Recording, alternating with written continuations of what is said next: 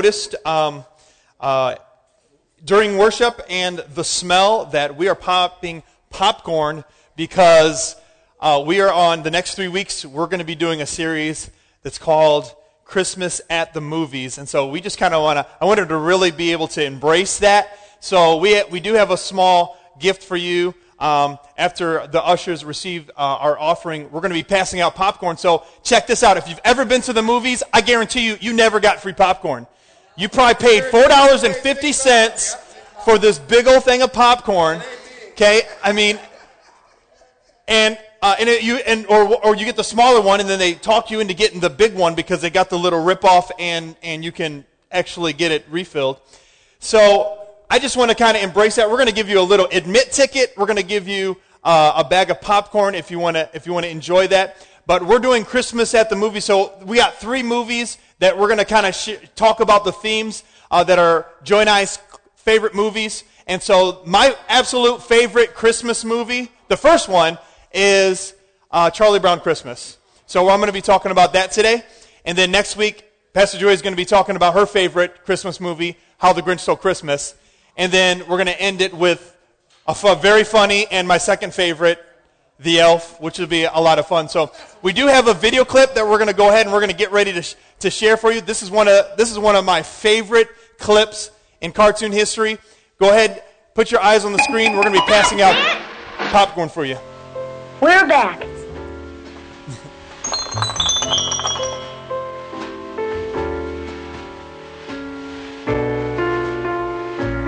Boy, are you stupid, Charlie Brown. What kind of a tree is that? You are supposed to get a good tree. Can't you even tell a good tree from a poor tree? I told you he'd goof it up. He's not the kind you can depend on to do anything right. You're hopeless, Charlie Brown. Completely hopeless. Rats! You've been dumb before, Charlie Brown, but this time you really did it. What a treat!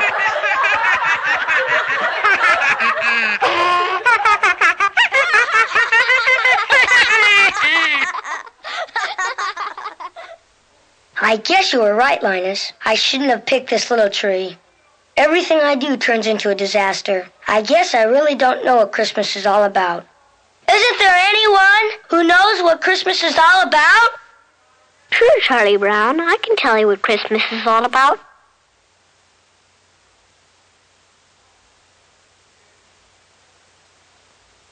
Lights, please. And there were in the same country shepherds, abiding in the field, keeping watch over their flock by night. And lo, the angel of the Lord came upon them, and the glory of the Lord shone round about them. And they were sore afraid. And the angel said unto them, Fear not, for behold, I bring you tidings of great joy, which shall be to all people. For unto you is born this day in the city of David a Savior, which is Christ the Lord. And this shall be a sign unto you.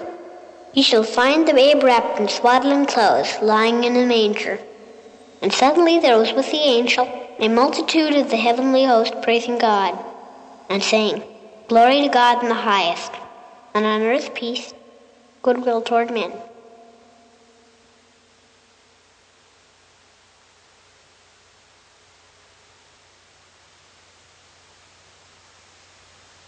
That's what Christmas is all about, Charlie Brown.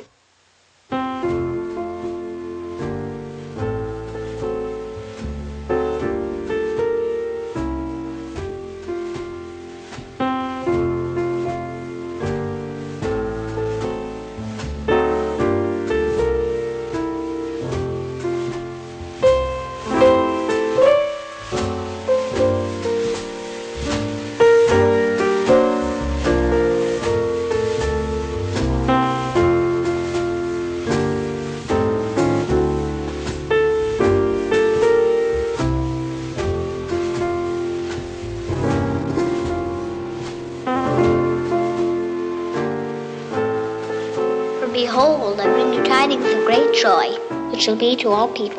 For unto you is born this day in the city of David a Savior, which is Christ the Lord. And this shall be a sign unto you.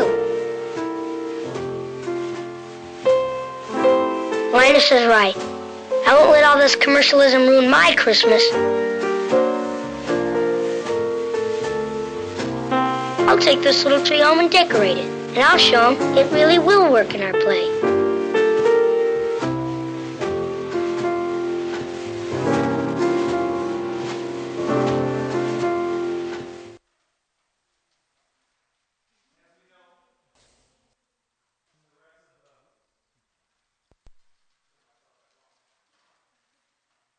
Hello, there we go.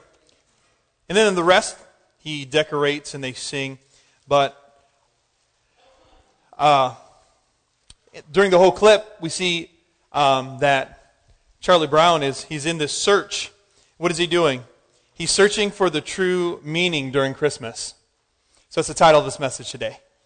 Searching for true meaning during Christmas. If you are following along with a smartphone or tablet, we do have a live event. So you can go ahead and follow along. You'll have notes that you can follow. If not, you can follow right along on our screens. We'll have everything on the screens for you today. Friends, so many are searching and looking for meaning, purpose, acceptance.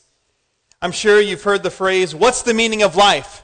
And people come up with all kinds of answers, specifically biased according to their own personal worldview. Like me, before I committed my life to Christ, I was living for myself, and I thought the meaning of life was weed and money. And so that's what I lived for, and that's what I consumed every single day. But the Bible tells us what the meaning of life really is that we would connect with God and that we would do something significant with our lives. In the Charlie Brown Christmas, okay, Charlie Brown was searching for deeper meaning around Christmas. Okay, he was fed up with the commercialism, and we can add the consumerism of Christmas. And what a powerful theme! This was back in 1965. Today we celebrate, or 2015, we celebrate 50 years of the making of this cartoon. And isn't it amazing? 50 years ago, that there was this theme and powerful story of Charlie Brown being upset about the way that Christmas has been commercialized. And the consumerism. Friends, the average American spends around $700 during Christmas. And also, okay, during the holiday season, the holiday is going to total $465 billion this year. Let me say that again. This holiday, the retailers are going to receive $465 billion of our dollars because of Christmas commercialism. And we all do that. We all buy gifts for those we love. Okay, we're going to spend time with our family, perhaps maybe top it off by giving to a charity or any of these other things. And friends, and I'm guilty as well as being one who spends too much money during Christmas. Okay? But the thing is Christmas is more than what we can receive. Christmas is actually about Christ, correct? As is the root word in that holiday, or in the word of the holiday, Christmas. That word is Latin, and it means, the word Christ means, it means anointed one, and Mass means, it means festival, it means celebration, or it means Mass. So the Latin word Christmas, it comes from basically having a celebration of the Anointed One. So that's what that word, that term actually means, is that we would have a festival or a celebration or a feast of our Christ, of the Anointed One. Charlie Brown was fed up with commercialism, as we shared, okay, that $465 billion is going to be spent. And how many of us know that sometimes we need to just get back to basics? Sometimes we just need to get back to basics. Have you ever heard that term before? I got to get back to basics, or we need to get back to basics. Okay, if you ever have a sports team, sometimes they lose focus. And when they lose focus, what do? They go back to what? The fundamentals of what they were taught. What do? They go back to basics. And friends, sometimes that's what we have to do. As Christians, as American Christians, it's very easy for us to lose focus, that we get caught up in the swirry of Christmas commercialism, and we need to get back to basics. And I love this. Keep calm and get back to basics. The true meaning of Christmas. If you're taking notes or if you're following along on your smartphone or tablet, number one, the true meaning of Christmas is God being with us. God being with us. That's the true meaning of Christmas. I love how Linus quoted the book of Luke chapter 1. And this is what he says at the very end. He says, and that's what Christmas is all about, Charlie Brown.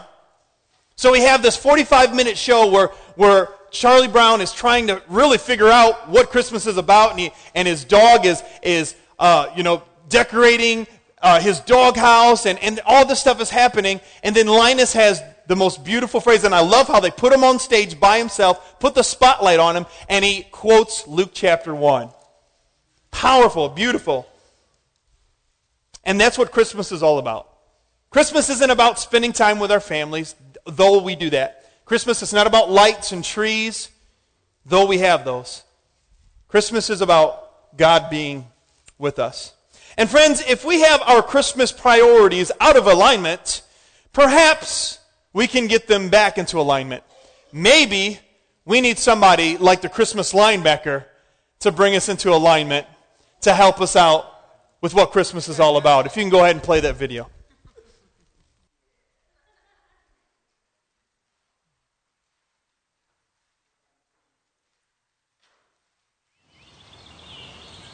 Here at the National Institute for Student Ministries, we developed a revolutionary method specifically designed to bring a fresh awareness to the Christmas season. Merry Xmas, little girl! Merry Xmas! Ho, ho, ho! It may appear unorthodox, but the results are staggering. Merry Xmas! Why do I want to be the Christmas linebacker? Well, let me put it to you this way. You see, I'm here to put the Christ into Christmas. Let me hear you say Jesus. Jesus! Now, don't mess with the linebacker, babies. Say it like you mean it. Say Jesus. Jesus!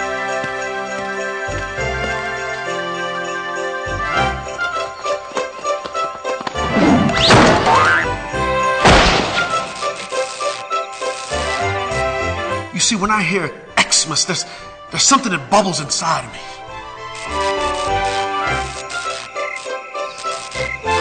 X is only relevant to a few things. X Files, X football players, but not Xmas. It's Christmas. Merry Xmas, Merry Xmas. This ain't no sleigh ride, baby.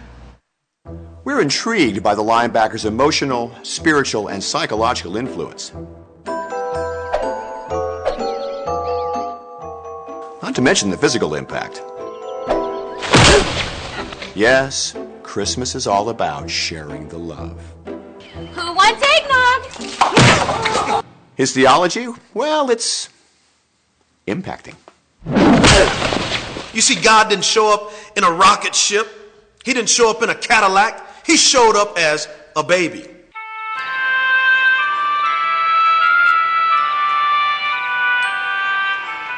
That's what Christmas is about.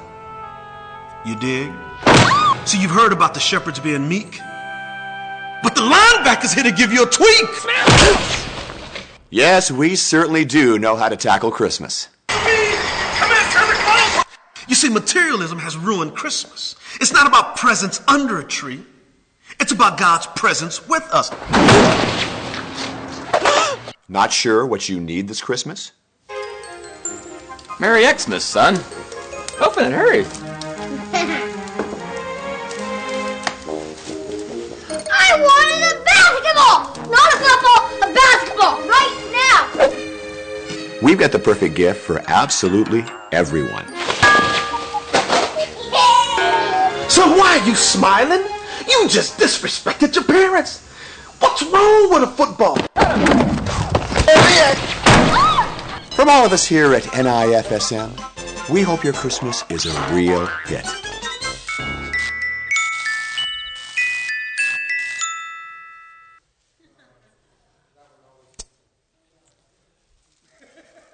Even though that video was funny, I'm telling you, there's one line in that captures all of it. I absolutely love what the Christmas linebacker says. He says, it's not about presents under a tree. It's about God's presence with us. It's about God's presence with us. I absolutely love that. Matthew chapter 1, verse 23, it says, the virgin will conceive and give birth to a son, and they will call him Emmanuel, which means God with us. Joshua chapter 1 and verse 9 says this. It says, he will go with us everywhere that we go. Joshua chapter 1, verse 9. It says, have I not commanded you, be strong and courageous. Do not be afraid, do not be discouraged, for the Lord your God will be with you wherever you go. He'll be with us wherever we go. That's why we're talking about the true meaning of Christmas is about God being with us. Matthew chapter 28 and verse 20, he says this. He says, in teaching them to obey everything I have commanded you, and surely I am with you always to the very end of the age. And then Hebrews chapter 13 and verse 5.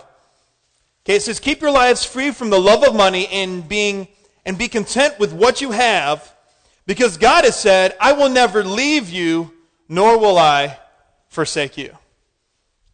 Powerful, powerful scriptures. The true meaning of Christmas is, number one, God being with us. Number two, the true meaning of Christmas, number two, is God showing us true love.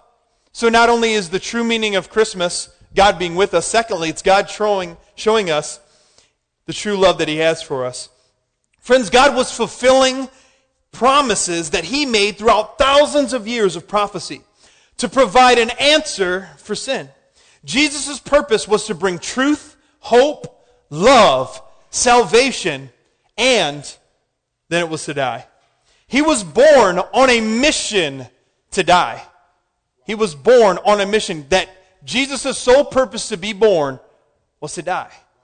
That's a powerful statement. Powerful statement. If somebody was asking you, well, what's your purpose in life? Jesus would say, I must die. That's my purpose. My purpose is so that I can ransom people from sin. A lot of us equate Christmas with buying stuff for others. Okay, the real reason was Christ was going to purchase a ransom for our sin and pay for it with his own blood. Friends, Jesus is the ultimate gift. He's the ultimate gift. The best gift that we can receive this Christmas is him. It's the best gift we can receive. Perhaps we're in here today and we've never fully committed or yielded our life to him. The best Christmas you can receive is not a present that somebody can give to you. It's receiving him this season. Amen.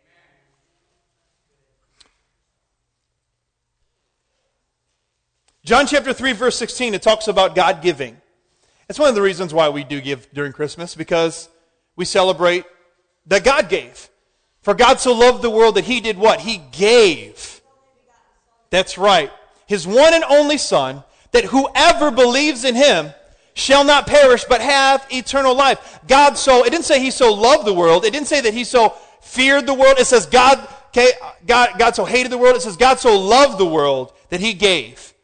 And friends, when we truly love, we do what? We give.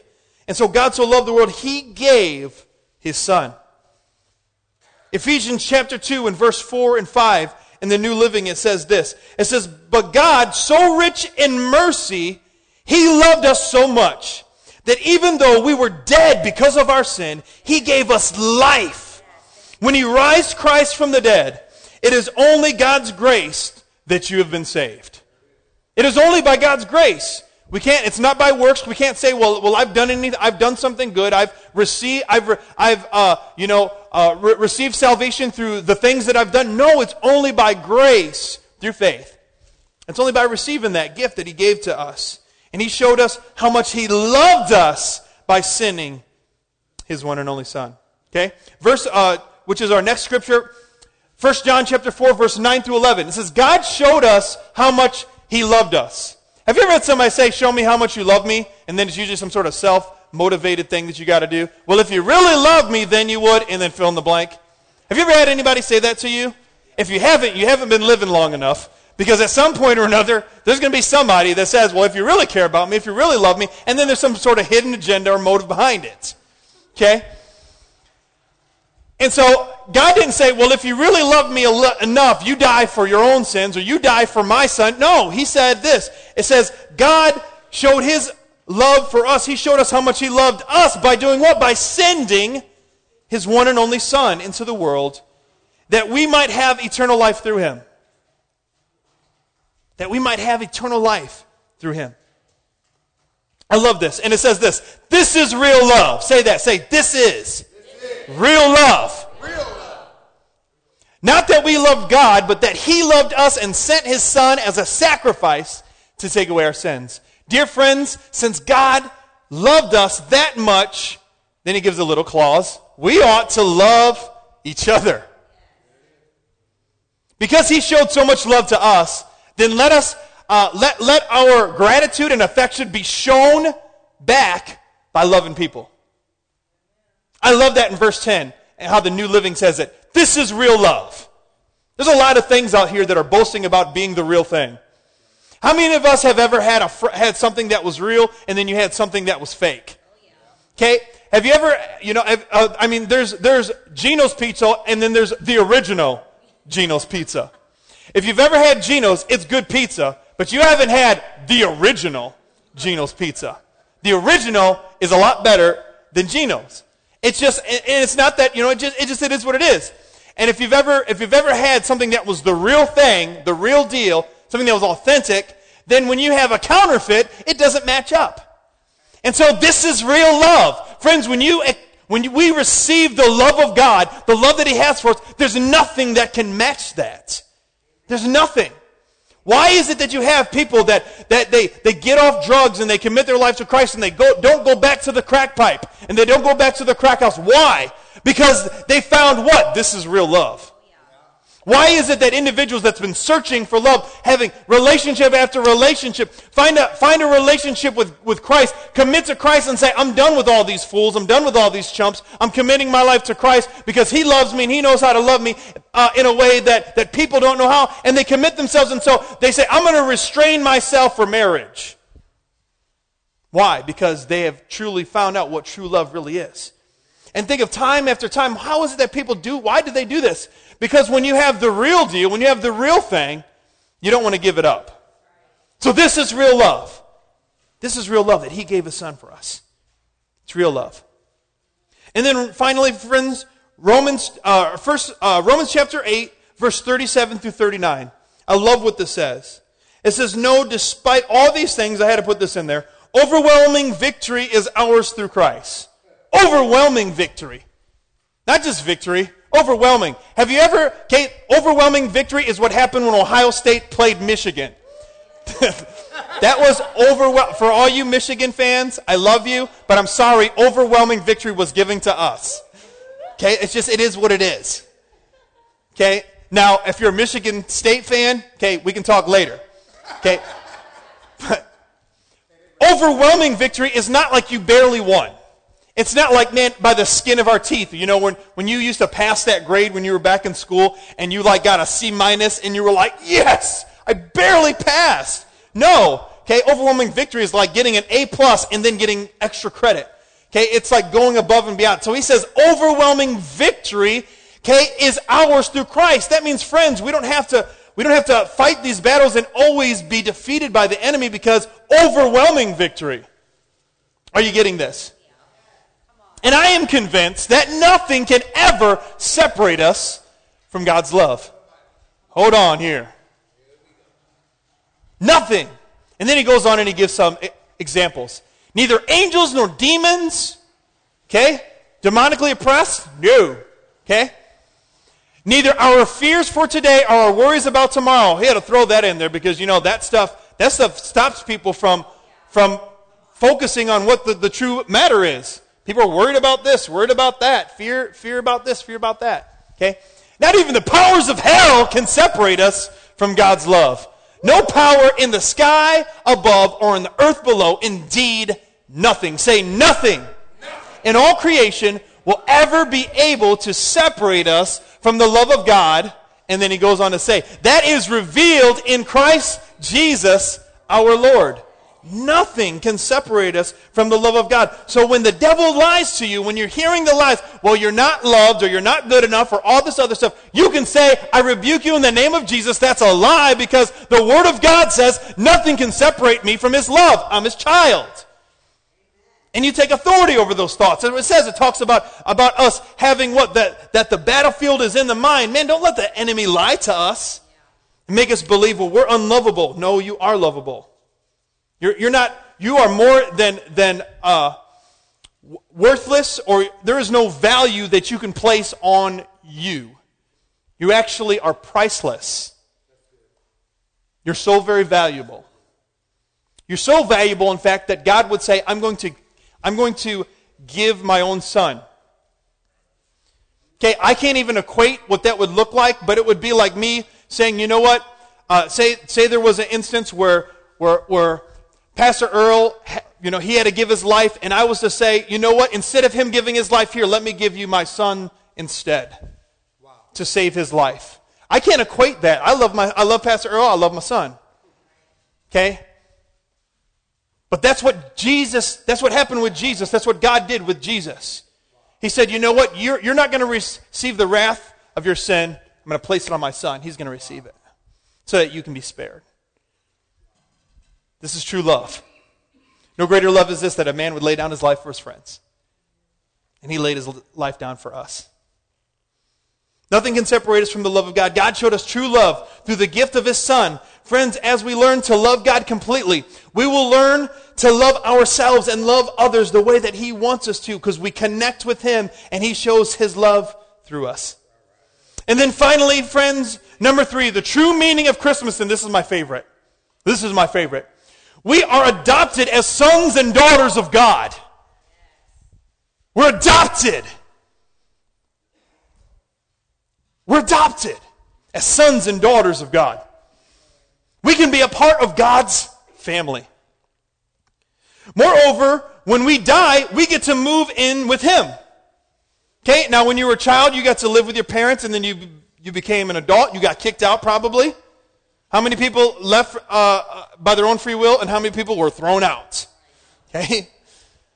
Okay, so when you pass through this life, guess what? You get to move back in with your Heavenly Father. Some translations say, in my Father's house are many rooms. Another translation says, in my Father's house are many mansions. So however you want to translate that, okay, it says, no eye has seen, no ear has heard, nor mind conceive the thing that God has in store for us. So we really don't know. We only speculate, and we think about what it might be, but we really don't know. All we know is that He has prepared a place for us, and it's going to be awesome. So you get to move back in with God, with your Father. He's prepared a place for us. We get to stay with Him forever. Because why? Because we're His son or we're His daughter. Ephesians chapter 1 and verse 5 says this. It says that He predestined us for adoption. Predestined us. Meaning, He already thought it out beforehand. I like what it says in the NLT. It says, God decided in advance to adopt us into His own family. So He knew this. It wasn't that sin caught God by surprise and that, okay, I need to come up with an idea. No, He already knew all this stuff. And He said, I know already, and we see the themes throughout the Old Testament. They're called Christophanies, where there are parallels of what Christ was going to do. Like Noah in the boat, or like Isaac in the lamb. I mean, in the ram. There's so many different, in the Scripture, of foreshadowings of Christ that was to prove that what He was going to do for us, so that we could be with Him forever, so that we could be adopted into His family. By bringing us to Himself through Jesus Christ, this is what He wanted us to do, and it gives Him great pleasure. That's awesome. He wants you to be a part of His family, and it gives Him pleasure to do so.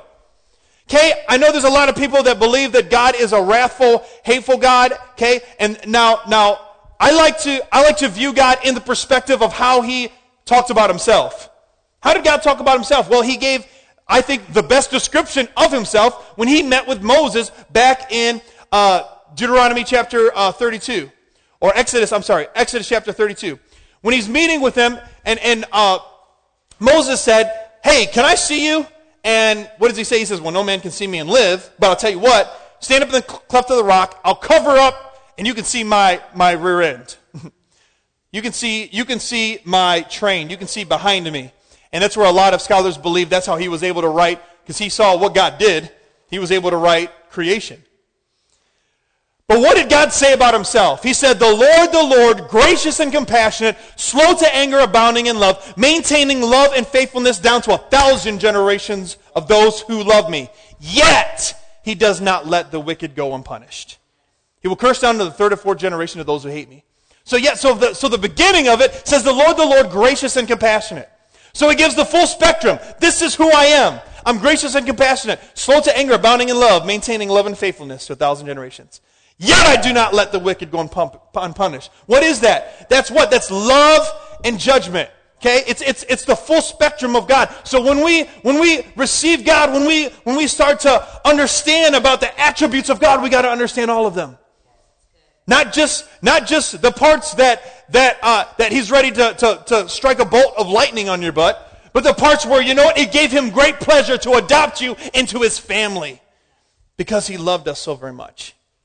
2 Corinthians chapter 6, verse 18. I love this. It says, and I will be your father. What? And you will be my sons and daughters, says the Lord God Almighty. Isn't that a powerful, beautiful thing? That he wants to be our father? It's amazing. Have you ever given a gift to somebody and you spent time or energy on it? Or perhaps a lot of money, and you gave it to that person, but there was this unappreciation for it? How does that make you feel? Do you feel rejected? Do you feel, well, I ain't never going to do that for them again? You know how it makes you feel when you do something above and beyond for somebody, and then you feel like they treated the gift like with contempt? It makes you feel what? Rejected? I mean, you feel like, ugh, or whatever. I mean, you're just like, ugh, I ain't never doing that again. I ain't going above and beyond for that person again. But this is the thing. God's so rich in mercy and so rich in grace that people are spitting in his face over and over again, and he's continually reaching out. Continually reaching out. When we're like, I'm done. That's why Peter, when he was talking to Jesus, he said, shall I forgive somebody 7 times when they sin against me? And what does he say? No, 7 times 7. Or a 77 times. Or whatever you want to say. A whole lot of times. And I just see Peter like blowing back thinking, man, I was forgiving them 7 times and that was me being very generous. What did they say? What? Do me over, what? Shame me once, shame me twice. I forget how that words. How's that word? Yep, twice shame on me. Right. So for many of us, we've got like the 1, 2, 3 strikes, you're out. So Peter's being generous here, and he's saying, "Hey Lord, when somebody sins against me, I'm going to do more than 3. I'm going to add 7. Shall I forgive them 7 times?" Thinking Jesus is going to be like, "That's great, Peter. That's a great idea." He says, "No, 7 times 7." Why? Because that's what happens with God. Think about it. Think of how many times. Man, I was just telling my wife when we were walking and talking, I said, man, if God didn't give us Jesus and take care of our sins forever, you know how often we'd have to go back when we screw up over and over and over again? I mean, back in the Old Testament, when they would mess up, they would have to give, sheep and goats and rams and birds and all these things. Friends, I would be broke. I mean, I couldn't afford. Come on, that's right. I couldn't afford covering my sins over and over. I couldn't afford it. But God could. Wow. He could afford it. And Jesus paid for it with his own blood. He's our Father. This is the Lord God Almighty. Galatians chapter 3. We've got a few more scriptures then we're going to end. Galatians chapter 3, verse 26 and 27, it says, for you are all children of God through faith in Christ Jesus, and all who have been united with Christ in baptism have been put on Christ like putting on new clothes. So it says we're children through faith, and that we clothe ourselves with Christ. That's the only way that we can actually live out a victorious Christian life, is that we clothe ourselves with Christ. That doesn't mean you skin Christ and put him on. No, but you put on the attributes of what he talked about, of how he shared, how he lived. How Christ lived is how we should live. As Paul says, imitate me as I imitate Christ. So Paul's imitating Christ. He wants people to imitate him who's imitating Christ. So we need to imitate Christ. Two more scriptures. 1 John chapter 3, verse 1. In the New Living it says, "See how much our Father loved us, that he called us his children. And that is why, and that is what we are. But the people who belong to this world don't recognize that we are God's children because they don't know him." He loved us. He calls us his children. Are you getting this? Are you seeing the themes of why God adopted us? He adopted us because of his great love for us, okay? Now we're going to read a few verses here. We're going to end here in Galatians chapter 4, okay? This tells the whole story. I love how it words this. We're going to read 7 verses here. Galatians chapter 4, verse 1 through 7. He says, think of it this way. If a father dies and leaves an inheritance for his young children, those children are not much better off than slaves until they grow up, even though they are actually own everything their father had. They have to obey their guardians until they reach whatever age their father set. And that is the way it was with us before Christ came. We were like children. We were slaves to the basic spiritual principles of this world. But when the right time came, God sent his son, born of a woman, subject to the law. God sent him to buy freedom for us who were slaves to the law, so that he could adopt us as his very own children. Say, adopt us. Adopt us. As his very own children. And because we are his children, God has set the Spirit of his Son into our hearts, prompting us to call out, Abba, Father. And I'm going to pause there for a minute. One time I had, I know there's a lot of people that are afraid of Jehovah's Witnesses. I actually like to talk to them. They're fun. And so they came to my door one time, and we're talking, and I want to say it was Christmas Eve, because I think I had all my family over, and we were like, and so they came, and so I give them time. You know, most people are like, oh, whatever, I go to church, or oh, I'm not about that, or whatever. I'll spend some time with them. You know, they're out there in the cold, and they're, you know, sharing what they believe and stuff. And so we were talking, and I just started talking about, you know, basically, I just went for it. I said, you know, I'm a minister at a church, and this, that, and the other, and blah, blah, blah. And they said, well, are you calling God by his proper name? Because his proper name is Jehovah. And I said, oh, yeah, I know exactly what you're talking about. You're talking about back in Exodus when Moses met God in the burning bush, and he says that you were to call him Jehovah. Actually, he says, I am, the eternal, all-existing one. Basically, to bring it down to our finite level for our understanding, he said, call me Jehovah. But see, through Jesus Christ, I'm considered one of his sons, so I call him Abba Father. So when I talk to him, I don't call him Jehovah, I call him Daddy. And they really didn't have anything to say after that. They said, well, you know, it's good that you, this, that, and the other, and bye-bye now. So, I mean, but what is it? You know, it's not like trying, if my child, back before my kids knew how to talk, when they would look at me and they would say whatever dialect came from their mouth, it could be booba, baba, dada, okay, even sometimes mama, and they're reaching for me to grab them, I know who they're addressing. I know who they're addressing. They're addressing me. Okay, now they don't have to say Father, Joshua. No, I know. Okay, my kids actually don't even need to acknowledge. I know, and I'm finite. Make mistakes. I'm a person. How much more does a father know? Think about it this way: there are people that call God in every. There are over 5,000 languages. He has a name in every one of them. Which one is the most correct? Right, come on. None of them. They're all just the same. I love how Paul, he puts it in perspective. Because he adopts us as sons and daughters, because of his great love for us, and we become part of his family, we have the right, okay? We have the right. If some kid on the street comes out and calls me dad, they really don't have the right. Now, I have people that I call spiritual parents or spiritual sons and daughters, meaning I love them and I kind of adopt them into my family. Okay, and for the most part, I've had, you know, those grown men that call me dad, and that's fine because they don't have that in their life. But God said we can call him Father.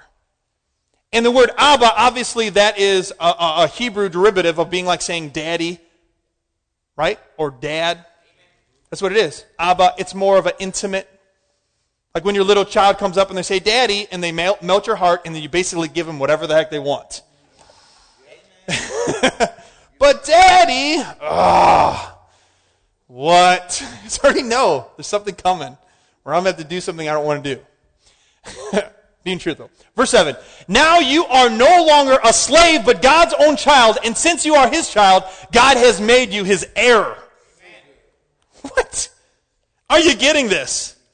So friends, we're talking about Christmas at the movies. We showed a little bit about Charlie Brown and his distaste for the commercialism around Christmas. And friends, we're bombarded with it. We're bombarded with the commercialism of this a celebration of our Savior. Friends, but we need to know that the true meaning's behind it. What it really is about, it's really about, number one, God being with us.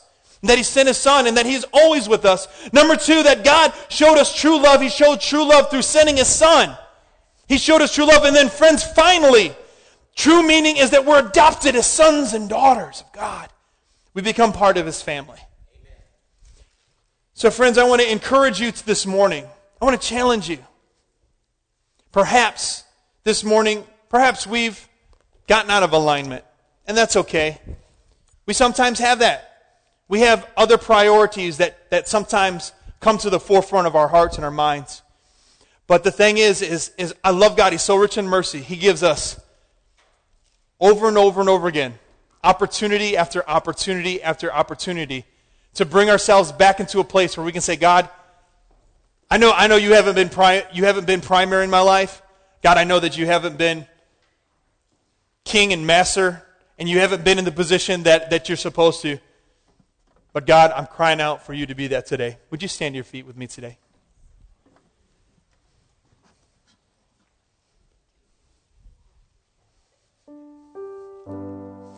This morning, I believe God is calling out to us. He wants us to be part of his family. He wants you to be part of his family today. If you're in here today and you say with me, you say, I want to be a part of God's family. Would you slip your hand up? Hands all over. Thank you so much. Thank you. Thank you for those hands. Thank you. Thank you.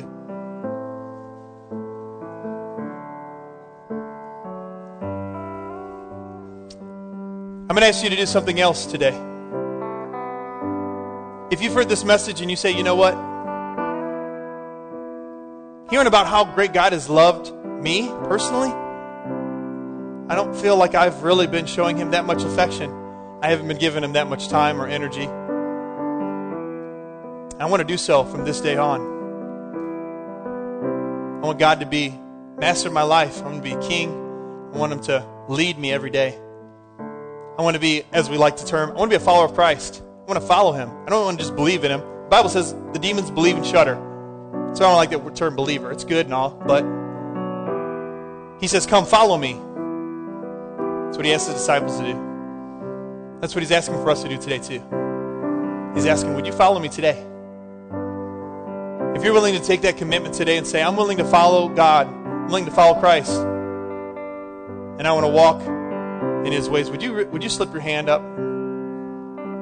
Hands all over. Wonderful. Powerful. I'm going to pray for you today. If you raise your hand for either of those, I'm going to let you know, when we commit ourselves to him, he gives us the strength and the grace to carry out the commitment that we want. We don't do it alone. We don't do it by ourselves. We don't try to work this thing out. So let's pray. Let's ask the Holy Spirit that he would have his way. God, we thank you, Lord. God, I thank you for every hand that's raised this morning, saying, God, I want to be part of your family. Father, and out of that desire, Lord, there are many other hands that were raised that said, God, I want to follow you. God, I want you to lead me. So, Father, we ask in the name of Jesus, God, every heart in here that's ready to follow after you, we thank you in the name of Jesus. We thank you. Holy Spirit, would you fill them? God, your word says that you will give us, God, power to be your witnesses. Father, it's power to live for you. It's power to say yes to you and no to sin. It's power to say, man, I want to follow after you. So, Lord, we thank you, God. We thank you for each and every commitment this morning. God, we thank you that, Father, that you have poured out your love and your grace. And, Father, you want each and every one of us to be reminded of the great love that you have for us. Father, we just thank you for this. I'm going to go ahead and I'm going to pray a blessing over you today. And then, friends, at that time, we'll open up our altar. And so if you would like for us to join with you and pray about anything, we'll absolutely love to do that. We'll join with you. We have some of our team that will join and pray with you. Whether if you want more extra prayer on your commitment level or you would like God to heal you, we serve a God that heals, or, man, you need a breakthrough in an area, we would love to pray with you. I'm gonna pray a blessing over you. I love it. It's found in Ephesians chapter 3. It's one of my favorites. Pray it over our church all the time because I believe it's powerful. Starting in verse 15, I gotta go back to my translation. Here we go. Ephesians chapter 3, verse 16. You can go ahead and receive this. This is a blessing. So you can go ahead and receive this. And if you receive something, you just go ahead and put your hand out. Like if I was to give you something, just stick your hand out in some gesture. It's just a physical action of your faith, saying, I receive this. Verse 16, it says, I pray that out of his glorious riches he may strengthen you with power through his Spirit in your inner being, so that Christ may dwell in your hearts through faith. I pray that you, being rooted and established in love, may have power together with all of the Lord's holy people to grasp how wide and long and high and deep is the love of Christ, and to know this love that surpasses knowledge, that you may be filled to the measure of all of the fullness of Christ. Now to him who is able to do immeasurably more than we can ask or imagine, according to his power that is at work within us, to him be glory in the church, in Christ Jesus, throughout all generations, forever and ever. And may the Lord bless you, may he keep you, may his face shine upon you, may he be gracious unto you, may he turn his face towards you, and may he give you peace. In Jesus' mighty name, amen. Friends, God bless you. Thank you for joining with us today. If you're a first-time guest, please make sure that you